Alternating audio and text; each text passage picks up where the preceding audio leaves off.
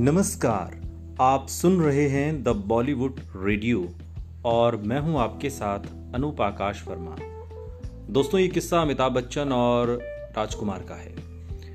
अमिताभ बच्चन बॉलीवुड के सबसे बड़े एक्टर माने जाते हैं। उनके नाम पर एक से बढ़कर एक ब्लॉकबस्टर फ़िल्में दर्ज हैं। एक समय तो ऐसा था जब अमिताभ का फ़िल्म में होना ही उसकी सफलता की गारंटी बन जाता था।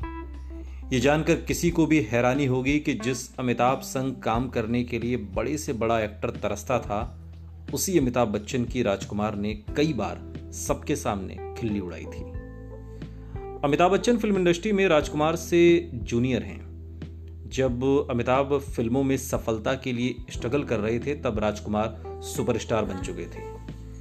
अपने फिल्मी करियर में हिट फ़िल्म जंजीर से पहले राजकुमार को ही ये फ़िल्म ऑफ़र की गई थी और, लेकिन उन्होंने फ़िल्म के डायरेक्टर प्रकाश मेहरा को ये कहते हुए मना कर दिया था कि आपने जो तेल लगाया है, उसकी महक मुझे पसंद नहीं आई, इसलिए मैं ये फ़िल्म नहीं कर पाऊँगा। अमिताभ संग संबंध कभी बहुत ज़्यादा मधुर राजकुमार के नहीं रहे।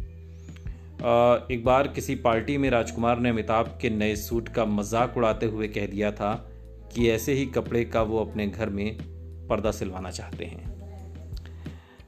राज कपूर के घर पार्टी में राजकुमार ने अमिताभ बच्चन का मज़ाक उड़ाते हुए वेटर से कहा था कि जाओ अपना सूट इस लंबे से हैंगर पर टांग दो। राजकुमार सार्वजनिक तौर पर अमिताभ बच्चन की खिल्ली कई बार उड़ा चुके थे, लेकिन अमिताभ ने कभी उनके बारे में कोई अपशब्द नहीं कहा। अमिताभ हमेशा कहते थे कि राजकुमार हमारे सीनियर हैं और उस नाते वो उन्हें कुछ भी बोल सकते हैं।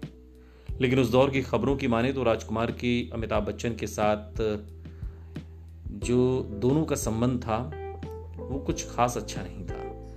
दरअसल ये वो दौर था जब राजकुमार, राजेश खन्ना जैसे तमाम सुपरस्टार्स अमिताभ बच्चन के आगे अपनी चमक खो रहे थे और उधर अमिताभ साल दर साल सफलता की सीढ़ियाँ लगातार चढ़ते जा रहे थे, जिसका बड़ा असर ये हुआ कि जो राजकुमार, अमिताभ बच्चन के आगे जिस तरीके से धुंधले पड़ रहे थे, ये भी एक बड़ी वजह थी।